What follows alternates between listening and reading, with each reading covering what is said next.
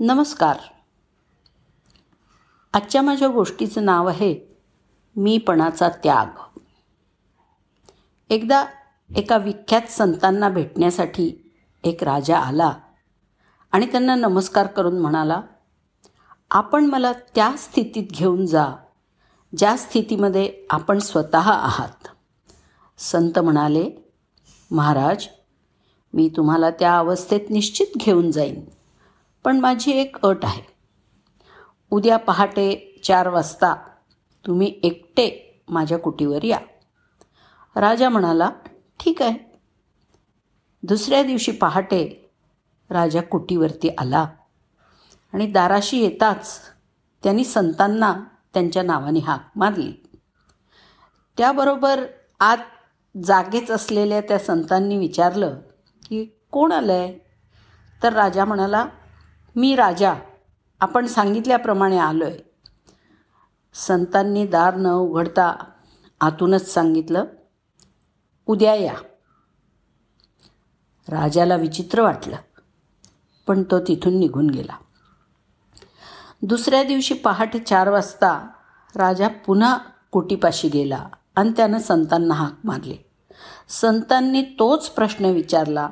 राजाने ह्यावेळी उत्तरात थोडी सुधारणा केली.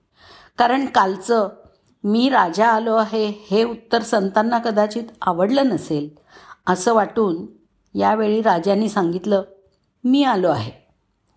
पण याही वेळी संतांनी सांगितलं उद्या या. तिसरे दिवशी राजा पुन्हा गेला तेव्हा दोन दिवसांप्रमाणेच घडलं. यावेळी राजाने उत्तर दिलं मी आहे. संतांनी पुन्हा उद्या या असं सुनावलं. राजा चौथ्या दिवशी मात्र विचारात पडला. आता जावं की नाही? कारण संत काही पण उत्तर दिलं तरी हाकलूनच देतात. त्यापेक्षा न जाणंच बरं या विचारात तो होता. मात्र तीन दिवस हाकलून दिलं तर आता चौथ्या दिवशी काय होतं ते पण समजेल. असं वाटून जाऊन बघूया असा विचार त्यांनी पक्का केला. चौथ्या दिवशी पण राजा गेला. त्यांनी संतांच्या नावाने हाक मारली. संतांनी आतूनच रोजच्यासारखं विचारलं कोण आहे?